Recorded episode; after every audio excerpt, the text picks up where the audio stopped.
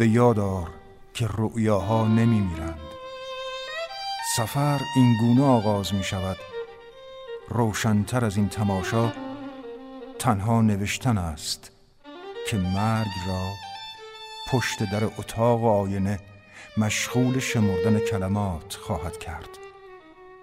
تو رؤیاها را ورق بزن ای روشن. هزار توی داستان. حقیقت همیشه هیجان انگیز است. پس حقیقت را بگو. بدون آن زندگی راکد است. سلام. بهناز بستان دوست هستم و خوشحالم که با هزار توی دیگه همراه شما عزیزان خواهم بود. امشب در هزار توی داستان از زنی خواهیم گفت که مبلغ مذهبی، نویسنده و ویراستار، استاد دانشگاه، سخنران بین المللی و فعال سیاسی بود و همسر و مادری فداکار. این برنامه ویژه پرلباک نویسنده برنده جایزه نوبله نویسنده آمریکایی که در کودکی با والدینش که مبلغان مذهبی بودن به چین اومد و حدود چهل سال در چین زندگی کرد و به دلیل علاقه که به این سرزمین پیدا کرد هنر و نبوغش رو صرف نوشتن درباره دهقانان و مردم فقیر چین کرد تا اونا رو به شایستگی به جهان معرفی کنه. منتقدان عقیده دارند تا کنون هیچ نویسنده چینی نتونسته به خوبی اون زندگی مردم چین رو توصیف کنه. نویسنده مدرنی که هدفش به تصویر کشیدن شور و گوهر نهفته در زندگی نیازمندان بود.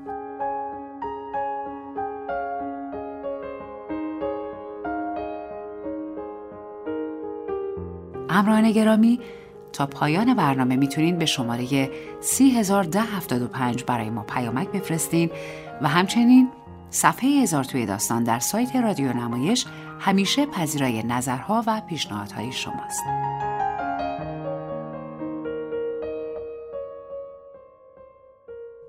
پرل سیدن استریکر در 26 ژوئن 1892 در هیلزبرو در ویرجینیای غربی آمریکا به دنیا آمد.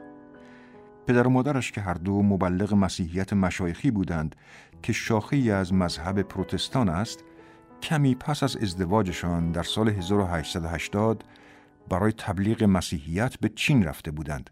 اما برای تولد پرل به آمریکا bozgashand و هنگامی که او پنج ماه شد با او دوباره به چین بازگشتند. آنها تا 1896 در هوآیان بودند و سپس به ژنجیانگ رفتند. از میان فرزندان خانواده که در کودکی نمردند افسون بر پرل که نویسنده بزرگی شد خواهر کوچک او گریس هم نویسنده های نوجوانان شد در پانزده سالگی پرل را به مدرسه اروپایی در شهر شانگهای فرستادند و او از دیدگاه نجات پرستانه دیگر دانش آموزان که تنها عده کمی از آنها چینی بلد بودند حیرت کرد چرا که پدر و مادرش تأکید داشتند که آنها با چینی ها برابرند و او خود را با دختران چینی متفاوت و بیگانه نمی‌دید. پرل در محیطی دو زبانه قد کشیده بود. او انگلیسی را از مادرش آموخت و چینی محاوره را از همبازیهایش و چینی کلاسیک را از یک ادیب چینی. پرل ضمن آشنایی با زبان چینی به ادبیات این کشور دست یافت و به وسیله دایش با دانش عوام و فرهنگ مردم چین آشنا شد. مادر پرل نیز زنی فوقالعاده بود. او با ادبیات کلاسیک اروپا آشنا بود. گاهی نقاشی می کرد و قدرت فراوانی در استنباط و احساس آثار هنری داشت. در حقیقت اولین و بزرگترین آموزگار پرل مادرش بود و همو بود که روح زیبایی شناسی را در فرزند خود تقویت نمود و چند سال بعد نیز اولین مشوق فرزندش در نویسندگی شد. همچنین رمان‌های چارلز دیکنز را مشتاقانه می‌خواند و بعدها گفت پس از کودکی هم در همه زندگیش سالی یک بار همه رمان‌های دیکنز را می‌خوانده است. 19 ساله که شد چین را ترک کرد و به کالجی زنانه در لینچبرگ ویرجینیا رفت و پس از پایان تحصیلاتش با رسیدن نامی از پدرش که در آن از بیماری سخت مادرش نوشته بود به سرعت به دفتر ریاست کلیسا رفت تا آنها او را به عنوان مبلغ به چین بفرستند.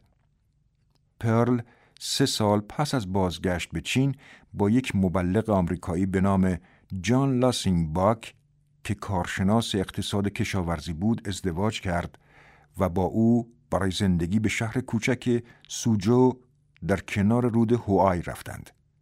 این منطقه همان جایی است که او در شاهکارش خاک خوب آن را وصف کرده است.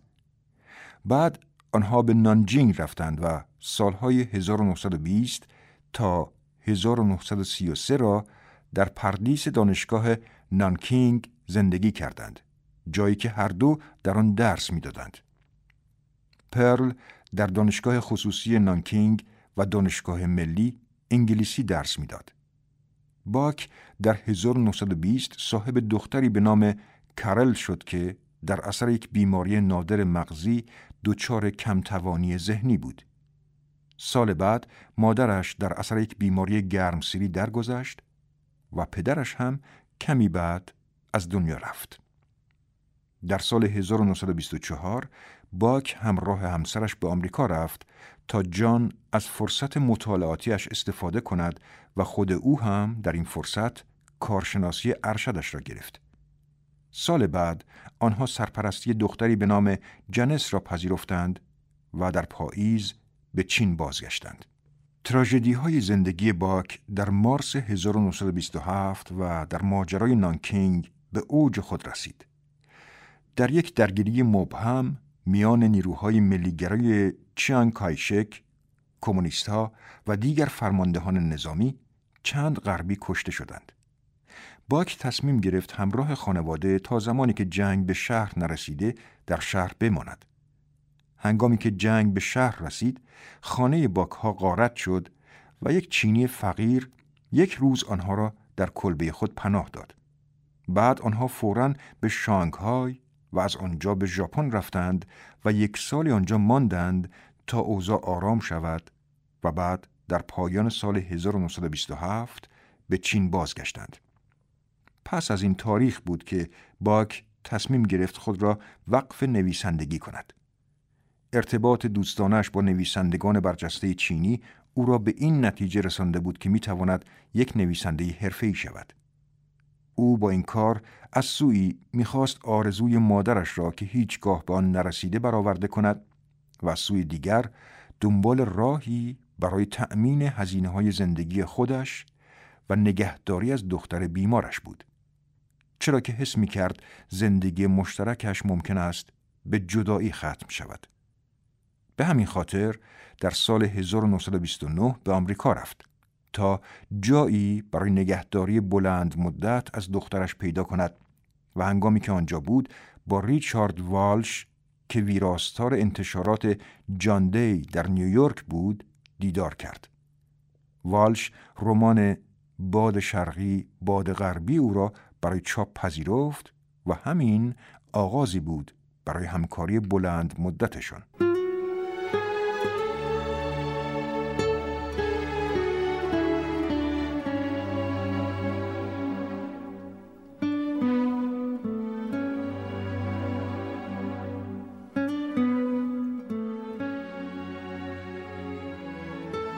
در بازگشت به نانکینگ هر روز صبح در اتاق زیرشیروانی خانه خلوت می کرد و پس از یک سال دست نویس رمان مشهورش خاک خوب را به پایان رساند و پس از چاپ این رمان در 1931 این کتاب دو سال پرفروشترین کتاب سال آمریکا شد و جایزه پولیتزر را برای او به ارمغان آورد و او به نویسنده حرفه‌ای و پرمخاطب بدل شد. در 1932 باک برای انجام یک سخنرانی برای زنان مسیحی به نیویورک دعوت شد. عنوان سخنرانی این بود: آیا به مبلغهای خارجی نیازی هست؟ و پاسخ باک این بود: نه. باک به مخاطبانش گفت که او از مسیحی شدن چینی ها استقبال می کند اما چین به کلیسایی زیر نفوذ های مقروری که از چین هیچ نمی‌دانند نیازی ندارد. هنگامی که سخنرانی او در مجله هارپر به چاپ رسید، مایه رسوایی شد و او از عضویت در جمع مبلغان مسیحیت مشایخی پس از 18 سال استعفا داد. باک در 1934 چین را در حالی ترک کرد که باور داشت دوباره با آنجا باز می گردد. اما همسرش جان در چین باقی ماند. سال بعد از جان باک جدا شد و در همان روز با ریچارد والش ازدواج کرد و با کمک نیروی عشق و راهنمایی های او نبوغش شکوفا شد و داستانهایش را یکی پس از دیگری نوشت و به چاپ رساند. های پسران همه مردان برادرند خانه قسمت شده و مادر دو زندگی نامه که درباره پدر و مادرش نوشت و مجموع داستان همسر نخست و داستانهای دیگر که همگی پیش از 1938 به چاپ رسیدند چنان از نظر ادبی ارزشمند بودند و پرخواننده که در سال 1938 فرهنگستان سوئد باک را به دلیل کارهای برجستش که راه همدلی میان انسانها را فارغ از مرزهای نژادی هموار می کند و برای به تصویر کشیدن هنرمندانه آرمانهای انسانی برنده جایزه نوبل ادبیات اعلام کرد. او نخستین زن آمریکایی است که برنده جایزه نوبل ادبیات شد. خاک خوب درباره دهقانی چینی است که به یاری همسر شکیبایش ثروتمند می شود و مادر داستان مادر چینی توهیدستی است که همسرش او را با پنج فرزند تنها رها می کند. او در رمان تخم اجدها باز از دهقانان چینی می گوید و در نی جاودان از کره ها. او در رمان ها و داستان های کوتاهش میکوشید چینی ها و مردمان شرق دور را به آمریکایی ها و اروپایی ها بشناساند و میان شرق و غرب همدلی و هماندیشی پدید آورد.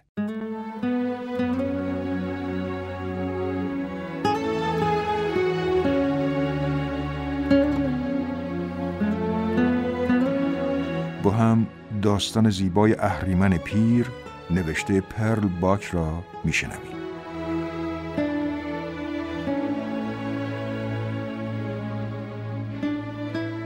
خانم وانگ پیر هم از وقوع جنگ با خبر بود. از مدتها پیش همه کس می‌دانست که جنگی درگیر است و ژاپنی ها به کشتار چینی ها مشغولند.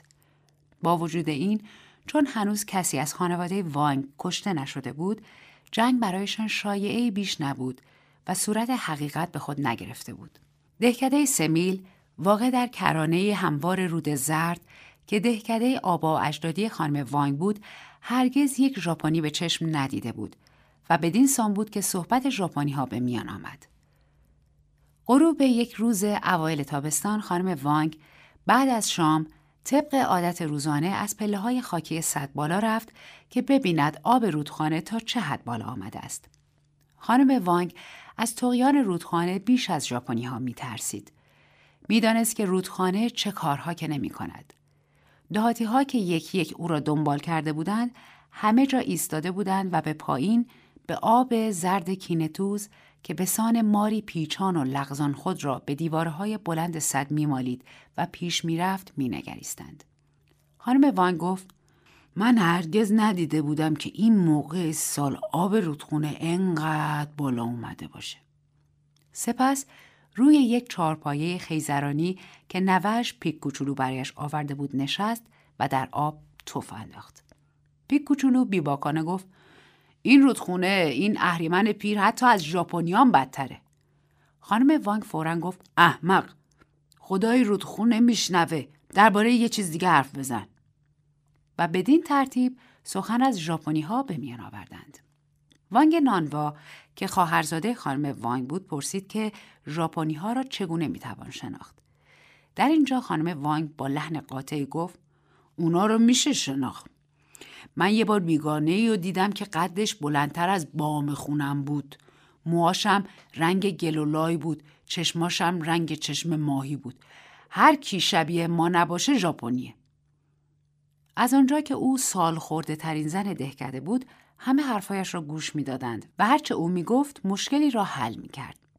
پیک کوچولو با دست پاشگی همیشگیش گفت اونا رو نمیشه دید مادر بزرگ. اونا اونا تو آسمون تو هواپیماها مخفیان خانم وانگ بلافاصله جواب نداد. ممکن بود که فورا با لحنی قاطع بگوید تا من به چشم خودم هواپیمایی یا نبینم وجودش رو باور نمی کنم. اما چیزهای زیادی بود که او به وجودشان اعتقاد نداشت ولی حقیقت داشتند. از جمله ملکه را که مرده بود. مرگش را باور نمی‌کرد و همچنین جمهوریت را که چون معنی آن را نمی‌دانست بدان اعتقاد نداشت. او هنوز نمی‌دانست اما مدتها بود که به او گفته بودند جمهوریتی وجود دارد. از این جهت حالا هم تنها به آرامی به اطراف صد. آنجا که همه دور برش ایستاده بودند چشم دوخت.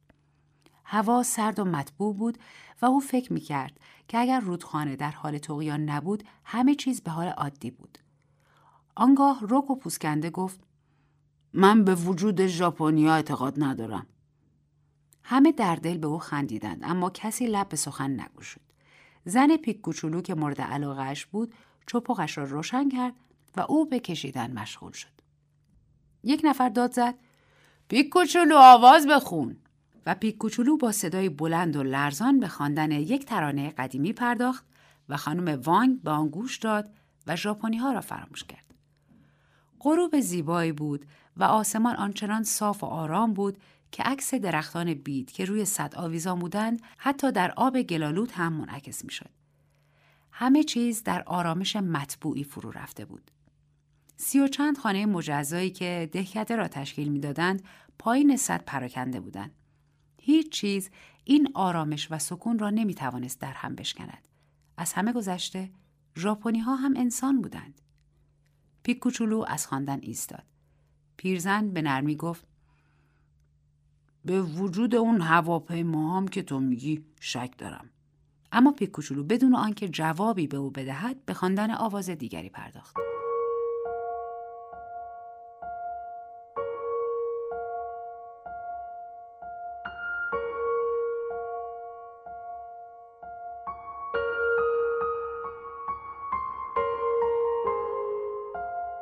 سالها آمده و سالها رفته بود و او به همین منوال غروب روزهای تابستانی را روی صد گذرانده بود.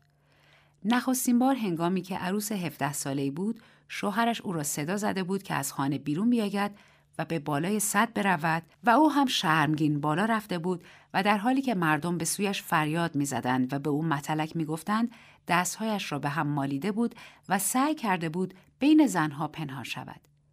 همه به او من بودند و به شوهرش گفته بودند همسر خوبی نصیبت شده. و او وقیهانه جواب داده بود ولی پاهاش یکم بزرگه. با این حال می‌دانست که دوستش دارد. اندک اندک شرم حضورش از میان رفته بود.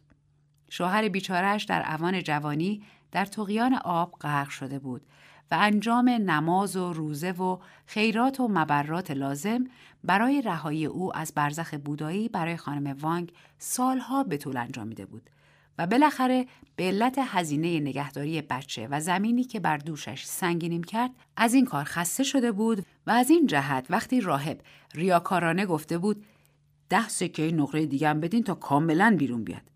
از او پرسیده بود مگه چه چیز دیگش باقی مونده؟ و راهب تشویق کنان گفته بود فقط دست راستش. خب دیگر کاسه صبرش لبریز شده بود. ده سکه.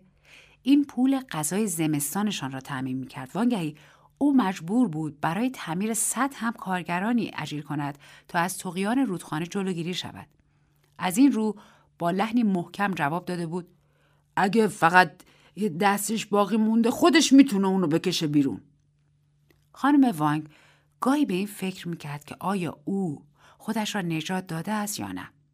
چون این مینمود که خودش را نجات نداده است و از این رو اغلب شبها به این فکر مبهم فرو می‌رفت که شوهرش هنوز آنجا دراز کشیده و چشم به راه کارهای اوست.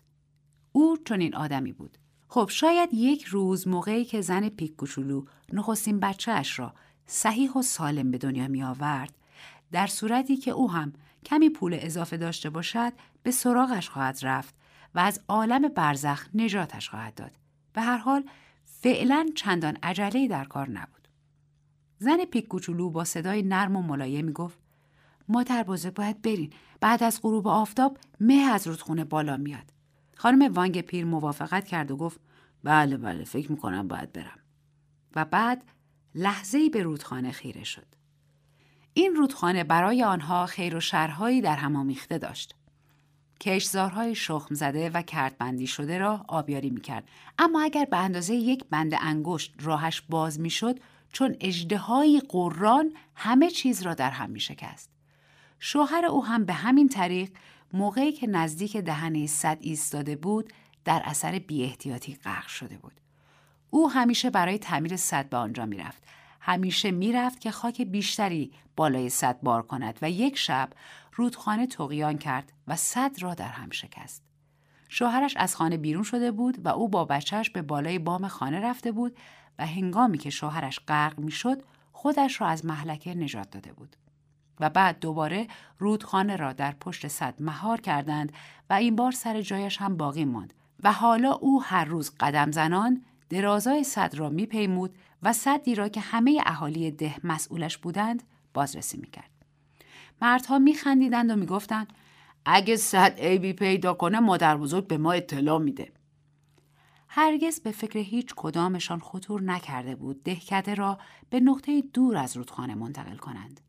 خانواده وانگ نسل اندر نسل در آنجا زندگی کرده بودند و بعضی هاشان همیشه از تقیان رودخانه فرار کرده بودند و بعد با توانایی بیشتری در مقابل رودخانه به مبارزه برخواسته بودند.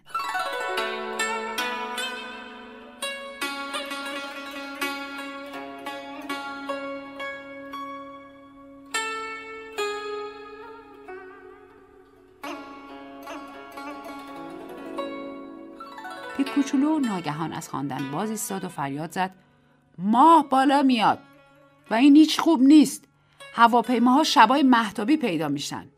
خانم وانگ پیر شگفت زده گفت تو از کجا این چیزا رو درباره هواپیما یاد گرفتی؟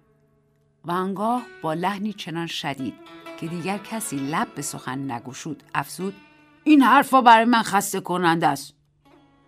در آن خاموشی محض به بازوان زن پیک کوچولو تکیه داد و در حالی که چپق بزرگش را به مسابه اسایی در دست دیگر گرفته بود آهسته از پله های خاکی صد که به دهکده منتهی می‌شد پایین آمد. دهاتی ها هم یک یک پشت سر او پایین آمدند. هیچ کس قبل از او به حرکت در نمی آمد اما وقتی راه می افتاد دیگر کسی در رفتن درنگ نمی کرد. بالاخره خانم وانگ در رخت خواب خود میان پشبند پنبه‌ای آبی رنگی که زن پیک کوچولو آن را محکم و به دقت بسته بود با خاطری آسوده به خواب رفت. قبل از خواب مدتی بیدار مانده بود و درباره ژاپنی ها و اینکه به چه دلیل سر جنگ داشتند فکر کرده بود در نظر او فقط آدم های پلید طرفدار جنگ بودند و او در خیالش به آدم های پلید بسیار برخورد کرده بود با خود اندیشیده بود که اگر ژاپنی ها به دهکدهشان وارد شوند باید آنها را گول زد و به جایی دعوتشان کرد و با استدلال همه چیز را برایشان تشریح کرد. باید از آنها پرسید چرا به دهکده آرام و صلحجویی داخل می شوند. از این جهت وقتی زن پیکوچولو خبر داد که ژاپنی ها آمدند او به هیچ وجه آمادگی شنیدن آن را نداشت. در رخت خوابش نشست و زیر لب گفت استکان چای استکان چای زن پیک کوچولو جیغ کشید مادر بزرگ دیگه فرصت نیست رسیدن اینجا رسیدن اینجا خانم وانگ پیر که اینک بیدار شده بود فریاد زد. کجا؟ زن پیک کوچولو نالید. تو آسمون. با این حرف همه به خارج دویدند و در آن سپید دم صاف و روشن به آسمان خیره شدند. آنجا اشکالی به سان دسته های بزرگ قاسهای وحشی پاییزی به چشم می‌خورد. خانم وانگ پیر داد زد. اما اینا چیان؟ و بعد از درون آنها چیزهایی به سان تخم مرغهای نقره‌ای یک راست به پایین فرو بارید و به انتهای دوردست دهکده در وسط مزرعه‌ای به زمین افتاد. فواره از خاک به هوا خواست و همه برای دیدن آن به آن سو دویدند. در آنجا گوداری به درازای سی پا و به بزرگی حوزی پدید آمده بود. آنچنان حیرت زده شده بودند که یارای حرف زدن نداشتند و بعد پیش از آن که کسی به سخن درآید تخم مرغ‌های متعدد دیگری به زمین افتاد. همه فرار کردند. فرار. همه به جز خانم وانگ. وقتی زن پیک کوچولو دست او را گرفت که با خود بکشد خانم وانگ پیر خودش را کنار کشید و در پای دیوار صد به زمین نشست و گفت من نمی‌تونم بدوم هفتاد ساله که ندویدم از قبل از اینکه پاهام اینجوری بیهس بشه ندویدم اما تو برو پیک کوچولو کجاست؟ و به اطراف خود نگاه کرد. پیک کوچولو رفته بود.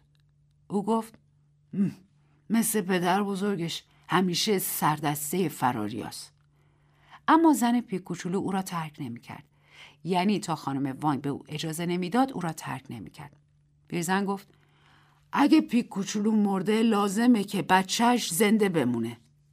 و چون هنوز در رفتن تردید داشت پیرزن با چپقش به او زد و گفت برو را بعد چون به علت قررش هواپیماهای بمبافکن به ندرت می توانستند صدای یکدیگر را بشنوند زن پیک کوچولو بدون میل قلبی با دیگران به راه افتاد. حالا گرچه بیش از چند دقیقه نگذشته بود دهکده ویران شده بود و سقفهای حسیری و تیرهای چوبی همه آنها شعله بودند. همه از آنجا رفته بودند و همچنان که از کنار خانم وانگ رد شده بودند فریاد کنان او را هم به رفتن دعوت کرده بودند و او با لحنی مطبوع پاسخ داده بود میام میام. اما او نرفت و تک و تنها به زمین نشست و به آن منظره خارق‌العاده چشم دوخت. به زودی هواپیماهای دیگری نیز سر رسیدند. از کجا می آمدند؟ او نمی‌دانست. اما به هواپیماهای قبلی حمله بردند. آفتاب از روی مزارع گندم بالا آمد. هواپیماها در آن هوای صاف تابستانی به سرعت چرخ می‌زدند و به هم تیر میانداختند و با هم نبرد می‌کردند. وقتی این صحنه پایان یافت پیرزن با خود اندیشید که خوب است به دهکده برگردد و ببیند چیزی باقی مانده است یا نه. اینجا و آنجا دیواری برپا ایستاده بود و سقفی را نگهداری می‌کرد. پیرزن نتوانست خانه خود را بیابد با وجود این چندان هم با جنگ بیگانه نبود یک بار قارتگران دهکدهشان را تاراش کرده بودند و خانه هایشان را آتش زده بودند و حالا آن واقعه دوباره تکرار شده بود. آدم ممکن است گاهی خانه های شولور را ببیند اما این جنگ رد و بدل تیرهای نقره درخشان در دل آسمان را که نمی شود دید. او از هیچ چیز سر در نمی آورد. از ماهیت آنها و اینکه چگونه در آسمان بدون تکیه گاه باقی می ماندند سر در نمی آورد. از این رو روی زمین نشست و به تماشای آنها مشغول شد. گرسنگیش هر دم فزونی میافت. با صدای بلند گفت دلم می‌خواد یکی از اونا رو از نزدیک ببینم. و در همان لحظه گویی در پاسخ او یکی از آنها که انگار زخمی شده بود ناگهان پیچ و تاب خوران و ملق زنان به پایین سرازی شد و با سر در مزرعه‌ای که روز قبل پیک کوچولو آن را برای کشت لوبیا شخم زده بود سقوط کرد. در یک آن بار دیگر آسمان خالی شد و تنها او ماند و این شیء زخم برداشته که روی زمین افتاده بود.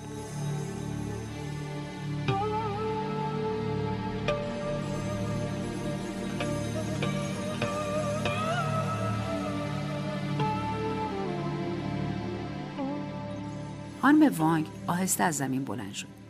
در این سن و سال از چیزی نمی ترسید. تصمیم گرفت برود و آن را از نزدیک ببیند. از این جهت با تکیه به چپق خیزرانی خود آهسته راه مزرعه را پیش گرفت. پشت سرش در آن سکوت ناگهانی دو سه سگ پیدا شدند و با حالتی وحشت زده پا به پای او راه افتادند. سگها وقتی به نزدیکی هواپیمای سرنگون شده رسیدند به شدت پارس کردند. پیرزن با چپق خود به آنها زد و با لحنی سرزنشآمیز گفت ساکت باشین. اه سر و صدا اینجا به قدر کافی گوشم آزار داده.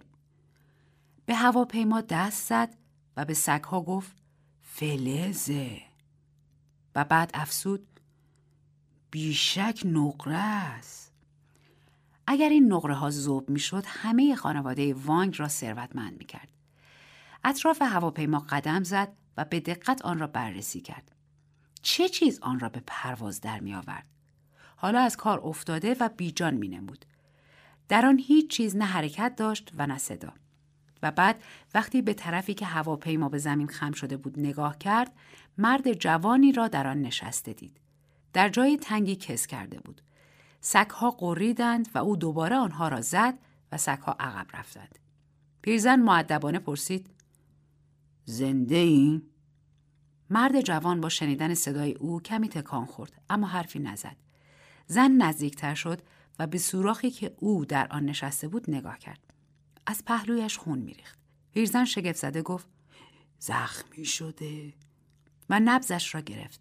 دستش گرم بود اما نبزش نمی‌زد و وقتی دستش را رها کرد بیهس پایین افتاد و کنار سوراخ بدنه هواپیما قرار گرفت. پیرزن به او خیره شد. موی سیاه و پوستی تیره همچون چینی ها داشت با وجود این به چینی ها شبیه نبود. پیرزن با خود اندیشید باید از اهالی جنوب باشه. خب مهم زنده بودن او بود. پیرزن گفت بهتر بیای بیرون. من یه کمی مرهم می‌ذارم رو زخمت. مرد جوان چیزی نامفهوم زیر لب ادا کرد. زن پرسید چی گفتی؟ اما جوان دیگر حرفش را تکرار نکرد.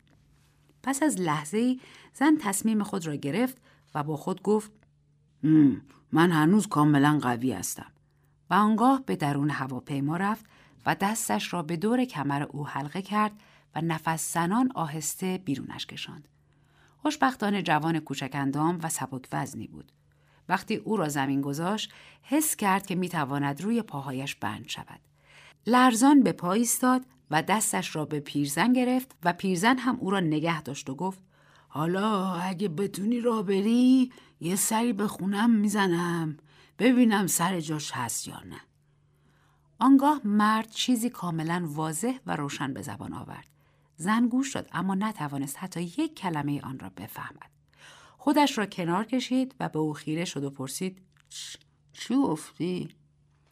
مرد به سگها که در کنار ایستاده بودند و میقوریدند اشاره کرد و دوباره به حرف آمد و همچنان که حرف می‌زد آهسته به روی زمین خم شد. سگها رویش ریختند به طوری که پیرزن مجبور شد با دستهایش آنها را دور سازد. زن داد زد دور بشین کی به شما گفته اونو بکشین وقتی که سگها عقب رانده شدند پیرزن هر طور بود او را به دوش گرفت و با تنی لرزان در حالی که هم او را حمل می‌کرد و هم روی زمین میکشاند کشان کشان او را تا دهکده ویران رساند و در خیابان گذاشت و خود با سگها به سراغ خانهاش رفت. خانهاش به کلی ویران شده بود. جای آن را به سادگی پیدا کرد. اینجا مقابل دریچه صد میبایست جای خانهاش باشد. او خود همیشه از اینجا دریچه را مواظبت کرده بود. حالا به طور معجزه آسایی نه دریچه آسیبی دیده بود و نه صد در هم شکسته بود. تجدید ساختمان خانه کار ساده ای بود. چیزی که بود حالا موقتا از بین رفته بود. پیرزن دوباره به سراغ جوان آمد. به همان شکلی که او را ترک کرده بود به دیوار صد تکیه داده و دراز کشیده بود و نفس نفس می‌زد. صورتش به کلی رنگ پریده بود. کتش را باز کرده بود و از درون کیف کوچکی یک بسته پارچه و یک بطری که معلوم نبود در آن چیست بیرون آورده بود. بار دیگر به حرف آمد و زن از آن چیزی نفهمید. مرد اشاره هایی کرد و پیرزن فهمید آب می‌خواهد و کوزه شکسته ای از میان سایر کوزه های توی خیابان برداشت. به سوی صد رفت. آن را از آب رودخانه پر کرد و دوباره بازگشت و زخمای او را شست و مقداری از نوارهایی را که از بسته پارچه زخمبندی درست کرده بود پاره کرد.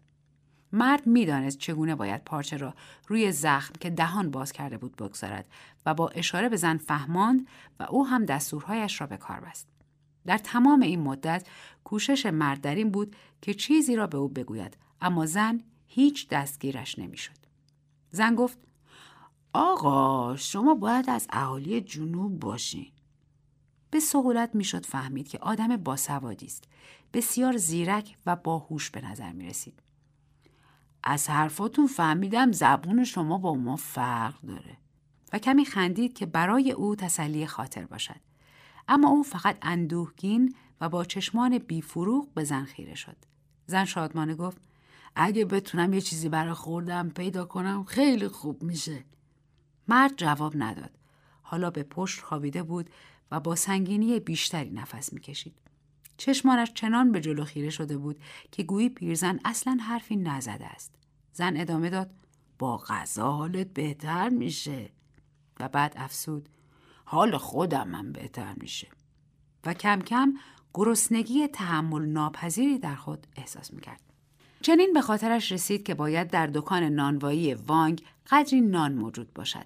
حتی اگر در اثر فرو ریختن سقف خاک و خاشاک هم رویشان را پوشانده باشد باز قابل استفاده خواهند بود. بهتر بود برود و ببیند. اما قبل از رفتن سرباز را کمی حرکت داد به طوری که در سایه درخت بیدی که کنار صد رویده بود قرار گرفت. بعد به دکان نانوایی رفت. مسلما همه از بین رفته بودند. دکان نانوایی هم مثل همه جای دیگر ویران شده بود. هیچ کس آنجا نبود. در نظر اول چیزی جز تلی از خاک دیوارهای ویران شده ندید اما بعد به یاد آورد که تنور درست پشت در قرار داشت و چارچوب در هنوز پابرجا بود و گوشه از سقف را نگه می داشت. در آستانه چارچوب در ایستاد و در حالی که دستش را به زیر سقف ویران شده فرو می برد سرپوش چوبی دیگ آهنی را لمس کرد. احتمال داشت زیر این سرپوش نان برشته موجود باشد. دستش با احتیاط و دقت فراوانی کار می کرد. این کار مدت مدیدی به طول انجامید و علاوه بر آن هوای آلوده به گرد و خاک و آهک تقریبا خفهش می کرد. با وجود این پیشمینیش درست بود. دستش را به زیر سرپوش دیگ فرو برد. پوسته خشک و صاف نانهای بزرگ و برشته را لمس کرد و چهار تا از آنها را یکی یکی بیرون کشید. بدون آنکه مخاطبی داشته باشد شادمانه گفت کشتن موجود پیری مثل من کار مشکلیه و همچنان که برمیگشت به خوردن یکی از آنها مشغول شد. اگر کمی سیر و یک فنجان چای هم بود اما در این گونه مواقع که آدم نمی‌تواند صاحب همه چیز باشد در همین موقع پیرزن صداهایی شنید و وقتی به نزدیکی سرباز رسید یک عده سرباز که معلوم نبود از کجا آمده بودند دورش جمع شده بودند و همه به سرباز زخمی که حالا دیگر چشمانش را هم گذاشته بود خیره شده بودند. با دیدن پیرزن همه داد زدن مادر این ژاپنی را از کجا پیدا کردی؟ و زن که به سوی آنها می‌رفت جواب داد کدوم ژاپنی؟ داد زدند همین. پیرزن با شگفتی بسیار داد زد اون ژاپنیه اما اون که شبیه ماست. چشاش سیاه رنگ بوسشم. یکی از سربازها سرش داد زد. ژاپنیه. زن با آرامی گفت خب از آسمون افتاد. یکی دیگر از سربازها فریاد کشید. اون نون رو بده ببینم. زن گفت بگیر اصلا همش مال شما اما یکی هم مال اون. سرباز فریاد کشید. یعنی میگی که یه انتر ژاپنی هم باید نون خوب بخوره؟ خانم وانگ پیر جواب داد. به نظر من اونم گوش نشه. کم کم از این مردها بیزار می‌شد.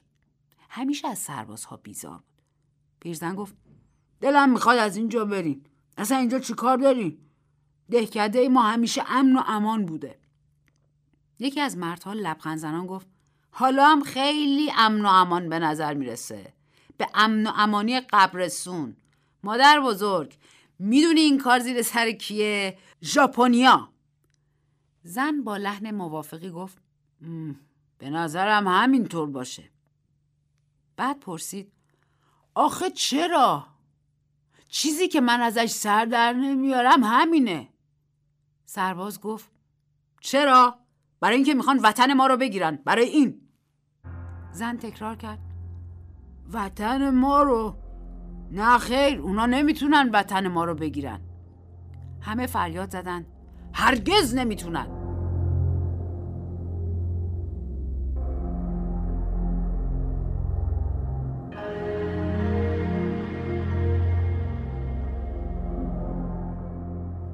اما در تمام مدتی که حرف می زدند و نانهایی را که بین خودشان قسمت کرده بودند میجویدند نگاهشان به افق مشرق متوجه خانم وانگ پیر پرسید چرا اینقدر به مشرق نگاه می‌کنی؟ مردی که نان را از او گرفته بود جواب داد ژاپنیا از اون طرف میان و زن با تعجب پرسید و شما از اونا فرار می‌کنین؟ مرد پوزش آمیز گفت آخه ما خیلی کمیم ما رو گذاشته بودن محافظ دهکده یاوان خانم وانگ پیر حرفش را قطع کرد و گفت من من تو اون دهکده بودم. احتیاجی به گفتن شما نیست. من زمان دختریم اونجا بودم. راستی حال پاوی عزیز من که تو خیابون مرکزی قهوه خونه داره چطوره؟ برادرمه. مرد جواب داد. همه اهالی اونجا از بین رفتن. ژاپنیا اونجا رو تسخیر کردن. یه لشکر بزرگ با توپ و تفنگای خارجی به اونجا هجوم آورده. چه کاری از دست ما ساخته بود؟ زن موافقت کرد. البته فقط فرار. ولی در خود احساس گیجی و ناراحتی کرد پس تنها برادری هم که برایش باقی مانده بود از بین رفته است و از این جهت حالا او آخرین فرد خانواده خودش است اما سربازها کم کم متفرق می شدند و او را تنها می گذاشتند. آنها می گفتند همین حالا اون کتوله های سیاه می رسن. بهتر از اینجا بریم. با وجود این یکی از آنها آنکه نان را گرفته بود ایستاد تا به جوان زخمی که با چشمان بسته روی زمین دراز کشیده بود و کوچکترین حرکتی نمی‌کرد نگاه کند. پرسید مرده؟ و بعد پیش از آنکه خانم وانگ بتواند به او جواب دهد چاقوی کوچکی از کمرش بیرون کشید و گفت مرده یا زنده باید با این چاقو یکی دو تا ضربه بهش بزنم اما خانم وانگ پیر دست او را پس زد و با اقتدار تمام گفت نه نزن اگه مرده دیگه چه لزومی داره که اونو با بدن تیکه پاره به اون دنیا بفرستی. من یه بودایی متعصبم. مرد خندید و گفت هم بله مرده. و بعد وقتی دید رفقایش مسافت زیادی را پیمودند به دنبالشان دوید. یک ژاپنی واقعا؟ خانم وانگ پیر با این جسد بی حرکت تنها ماند و به دقت به آن نگاه کرد. سرباز با چشمان بسته به نظر پیرزن بسیار جوان جلوه کرد دستهایش که در آن بیجانی شلو رفته بود چون دست کودکی شکل نگرفته و قابل رشد می نمود. پیرزن نبز جوان را گرفت اما ضربانی حس نکرد. به روی او خم شد و نیمه نانی را که خود نخورده بود به دهانش نزدیک کرد و با صدای بلند و رسا گفت بخور نون بخور اما جوابی نیامد. ظاهرا مرده بود. میبایستی زمانی که پیرزن برای پیدا کردن نان به نانوایی رفته بود مرده باشد. پس جز این چاره نبود که بقیه نان را خودش بخورد. بعد از خوردن نان در این باره که میبایست به دنبال پیک کوچولو و زنش و سایر دهاتی ها برود یا نه به فکر فرو رفت. خورشید بالا می آمد و هوا گرم می شد. اگر رفتنی بود باید هرچه زودتر می‌رفت. اما نخست میبایست از صد بالا رود و خط سیر آنها را ببیند. آنها مستقیم به سوی مغرب رفته بودند و صحرای مغرب تا چشم کار می‌کرد وسعت داشت. احتمال داشت در چند مایلی جمعیت زیادی را ببیند. به هر حال می توانست دهکده مجاور را ببیند و امکان داشت همه آنجا باشند. بدین ترتیب چون هوا گرم می‌شد از صد بالا رفت. در آن بالا نسیم ملایم و مطبوعی میوزید. از دیدن آب رودخانه که تا نزدیکی لبه صد بالا آمده بود یکه خورد. عجب! پس در آخرین لحظه رودخانه هم تغیان کرده بود. پیرزن با لحنی شدید گفت ای اهریمن پیر!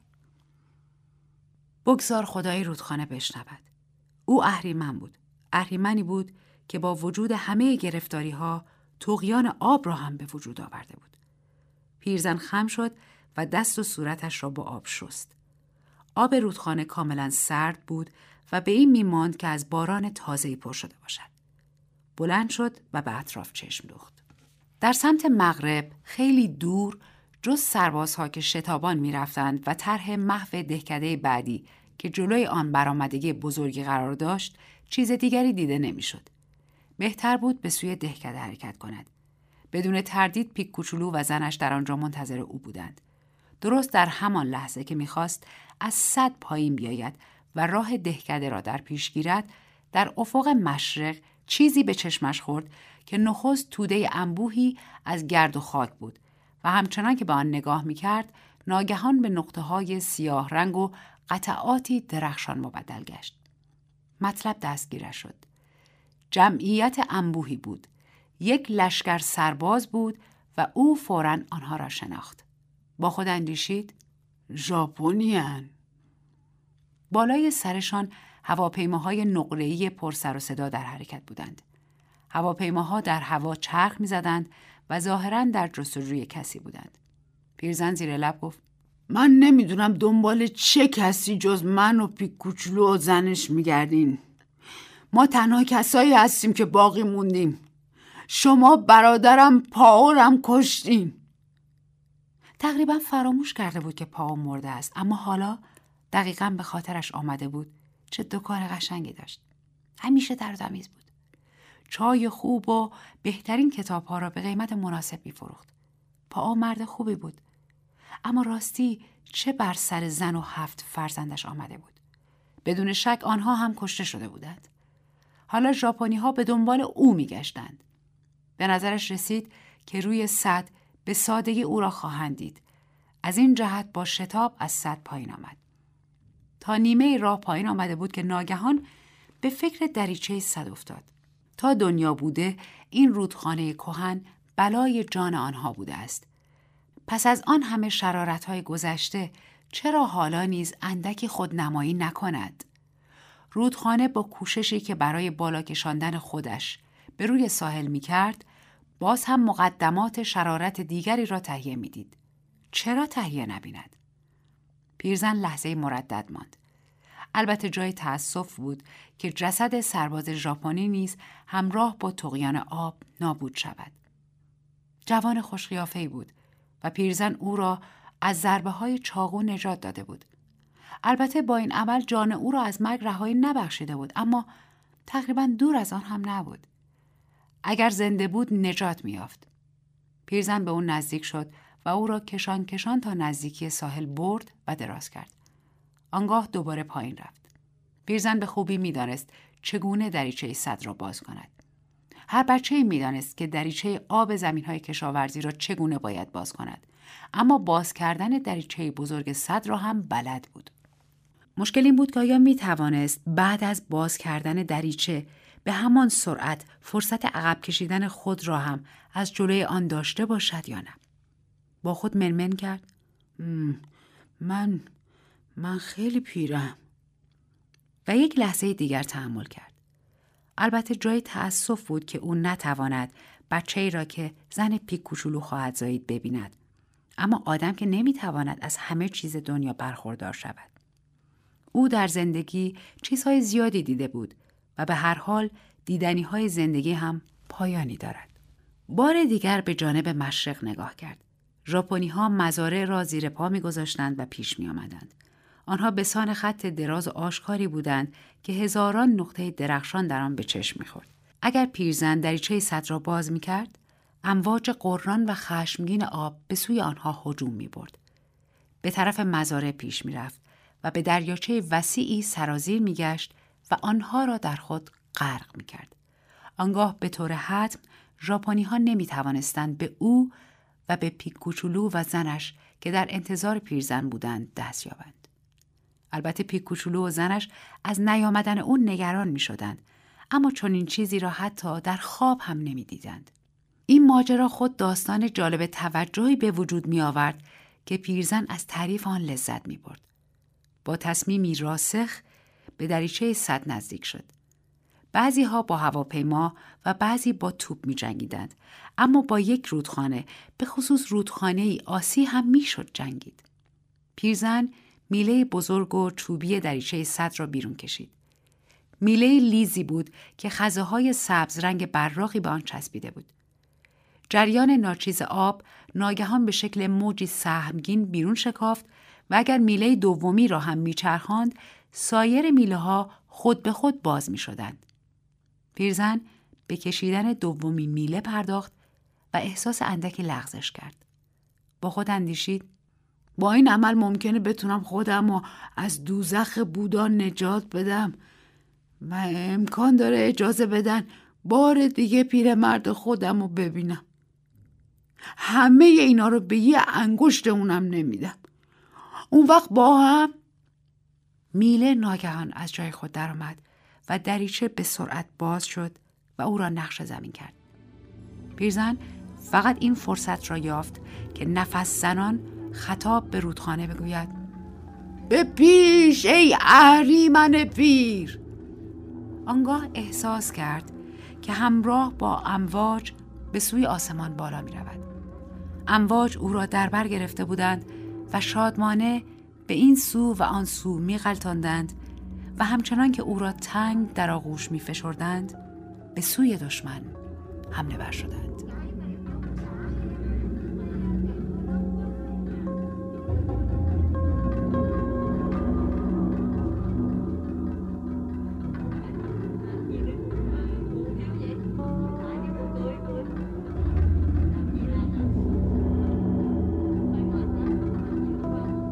بخش کارشناسی این برنامه در خدمت آقای دکتر کیهان بهمنی مترجم استاد دانشگاه و پژوهشگر ارزشمند کشورمون هستیم. خیلی خوش اومدین. سلام. سلام عرض می‌کنم خدمت شما و شنوندگان خوب برنامه هزار توی داستان. خوشحالم که یه بار دیگه در خدمتتون هستم. خواهش می‌کنم.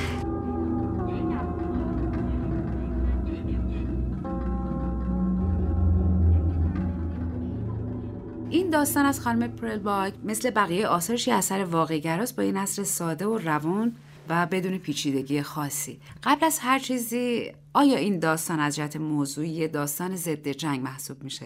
بله اگر بخوایم از نقطه نظر واقعگرایی و رئالیسم نگاه بکنیم بهش تمام اون عناصری که ما در داستانهای رئالیستی می‌بینیم. در این داستان هم رعایت شده بود و داریم راجع به نویسنده صحبت می‌کنیم که اکثرا به خاطر خاک خوب میشناسیمش. بله. یعنی نویسنده که شناخته شده هست به خاطر اون رمان معروفش. در این اثر هم نگاهی که داره یک نگاه کاملا ضد جنگ هست. عناصر ضد جنگ درش زیاده. از جمله وقتی که این داستان رو میخوندیم خود من با خوندن درباره این خانم وانگ پیر یاد اون پیرمرد در کنار پل میافتادم اثر معروف ارنست همینگوی. آدم هایی که هیچ نظری نسبت به جنگ ندارن هیچ موضعی ندارن و با یک دیدگاه کاملا معصومانه به جهان اطراف خودشون نگاه می‌کنن. وجود این شخصیت ها می‌تونه یک عنصر ضد جنگ در داستان محسوب بشه. به بله. خاطر اینکه معصومیت این شخصیت ها رو در برابر بیرحمی و اون سبویت جنگ قرار میده.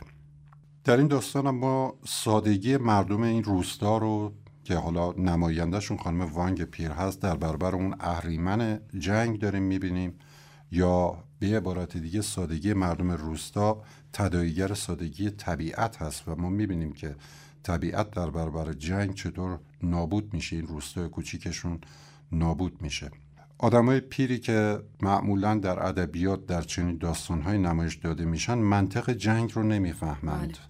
نگران خانواده و نوه و برادر و بچه های برادر یا در مورد داستان پیرمرد کنار پل ارنست همینگوی نگران حیواناتیه که ازش باقی مونده. و این داستان هم در تبعیت از خیلی از داستانهایی که ضد جنگ هستند با یک آرامشی شروع میشه به تدریج دستخوش هیجاناتی میشه اون کنش های اصلی به وجود میاد و بعد در انتها به نتایج فاجعه بار می‌رسه. بنابراین هم یک داستان واقعی گراست و هم ضد جنگ. درست. عنصر برجسته و غالب در این داستان شخصیت پردازیه و برجسته ترین شخصیت هم خانم وانگ پیره. ممنون میشم شخصیت پردازی در این داستان به ویژه شخصیت خانم وانگ پیر رو برای ما بررسی بفرمایین آقای دکتر.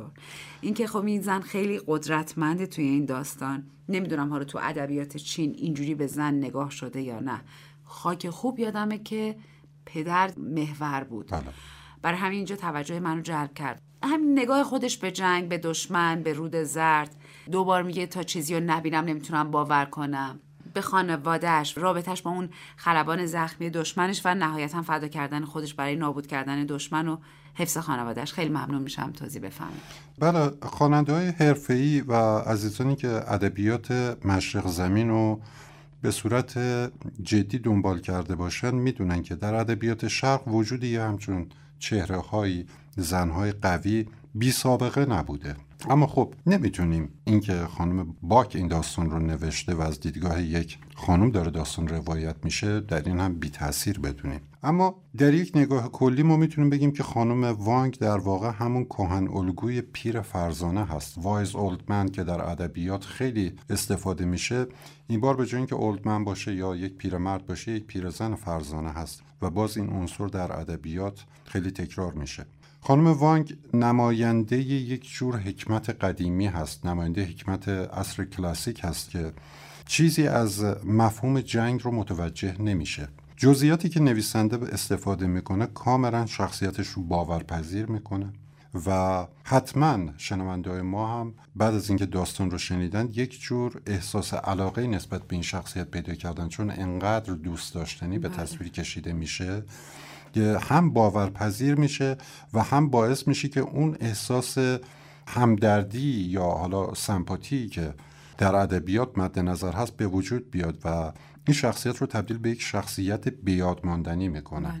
من مطمئنم که شنونده خوب برنامه ما اگر این داستان رو خوب گوش می‌دادن تا مدت این شخصیت از ذهن آدم بیرون نمیره. اون هم به خاطر پرداخت خوبیه که داره. و اکثر این پرداخت و این شخصیت پردازی هم به صورت غیر مستقیم هست. یعنی نویسنده نمیاد راجع به شخصیت صحبت بکنه بلکه از طریق اعمال و گفتارش این شخصیت رو به ما معرفی می‌کنه که این روش غیر مستقیم شخصیت پردازی هست. و ما می‌بینیم که این خانم وانگ پیر که حالا حتی می‌تونیم بگیم نماد زایش یا مادر زمین هست همون نمادی که ما در اساتیر داریم. تمام حکمت ها رو می‌دونه و حتی حکمت اینکه چطور جلوی جنگ رو بگیره یا دشمن رو شکست بده همه اینها رو می‌دونه. بنابراین تبدیل میشه به یک شخصیت بیادماندنی و یک شخصیت پردازی خیلی خوب که دوستانی که می‌خوان کار نویسندگی رو شروع بکنن می‌تونن با توجه کردن به نحوه شخصیت پردازیش درسای زیادی از خانم باک بگیرن. دقیقا. خیلی هم خاص این شخصیت پرداخت شده بود. بله.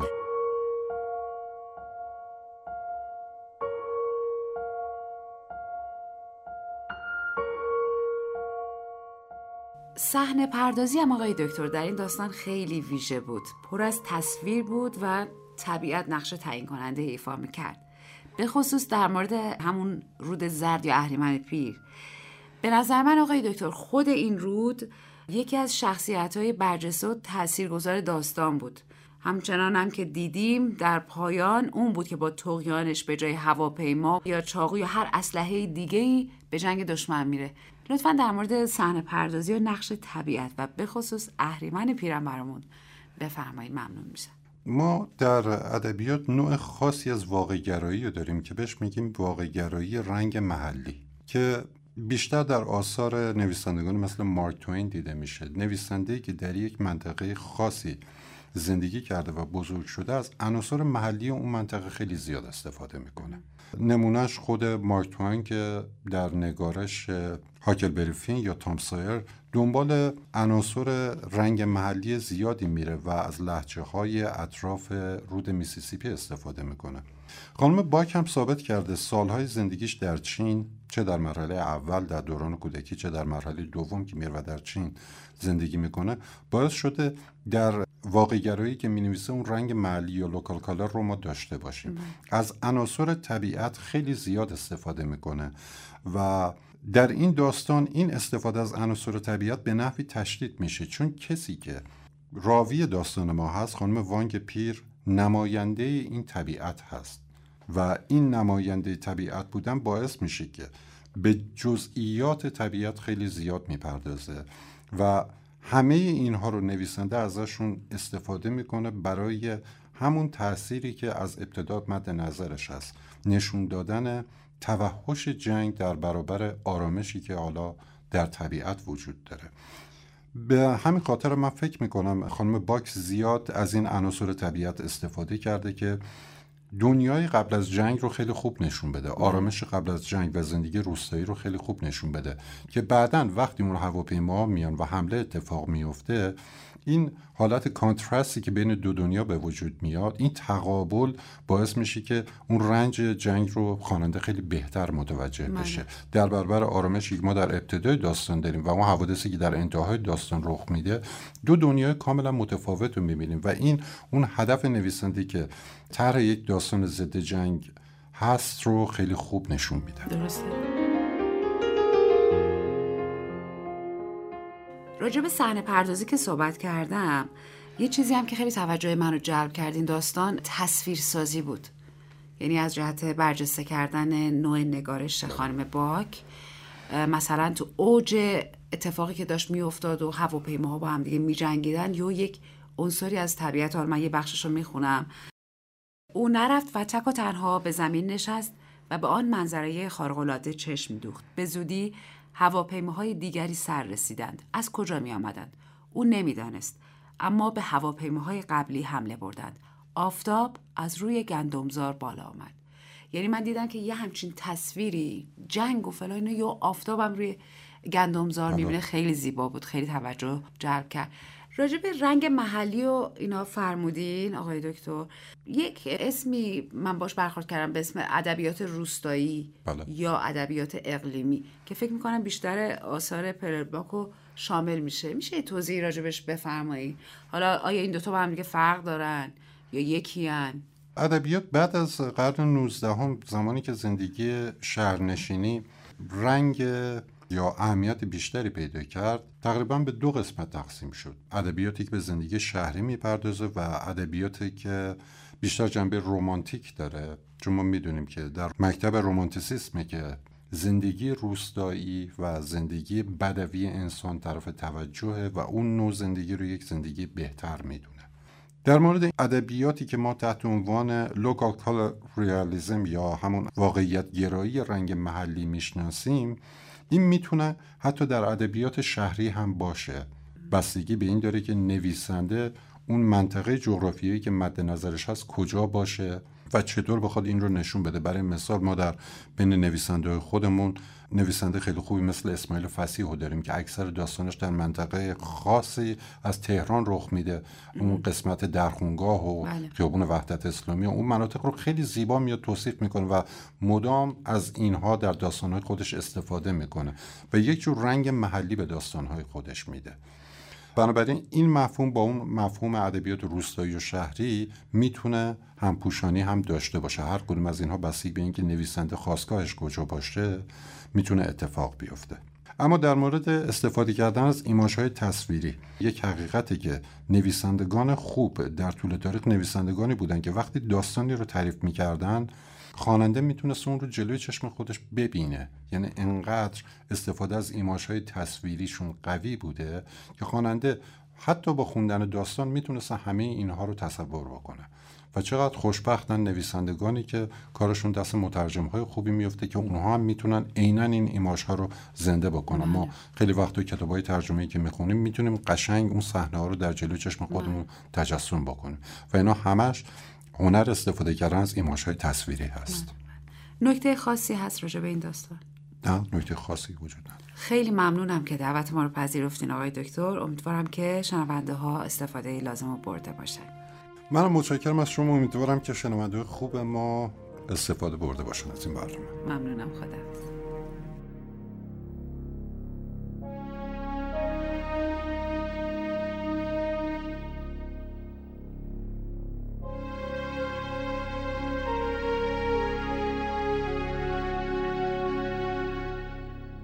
در طی انقلاب فرهنگی چین دولت چین باک را که در سراسر جهان به راوی زندگی روستاییان چینی مشهور بود نماینده امپریالیسم فرهنگی آمریکا دانست و آثارش را محکوم کرد چینی ها پس از انقلاب کمونیستی سال 1949 به باک اجازه ندادند به چین دوست داشتنیش سفر کند.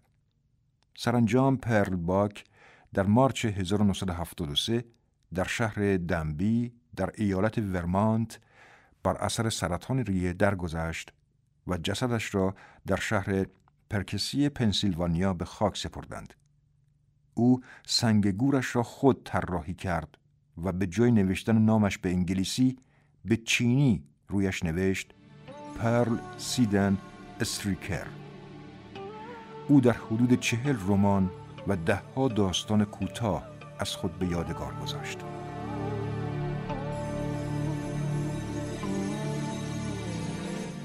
به انتهای این قسمت از هزار توی داستان رسیدیم.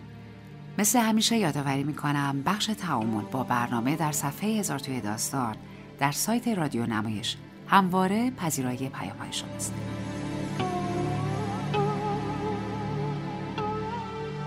در پایان گفتنی است که باک در رمان‌ها و داستان‌های کوتاهش درباره موضوعهایی مینوشت که هنرمندان هم نسل اون کمتر به اونا میپرداختن. موضوعهایی مثل حقوق زنان، فرهنگ‌های آسیایی، مهاجرت، مبلغان مذهبی، جنگ، خشونت و بمب اتمی. اون سالها پیش از اینکه چنین بحثای باب بشه و از نظر سیاسی آزاد باشه درباره نجات پرستی، تبعیض جنسیتی، رنجهای کودکان جنگ زده آسیایی به مردم آمریکا آگاهی می‌داد و برای رفع این ناهنجاری ها تلاش بسیار می‌کرد. اون می‌گفت بزرگترین لذت من در زندگی همواره توجه به مردم و از آنجا که در میان چینیان زندگی کردم لاجرم مردم چین بوده است. شبتون آرام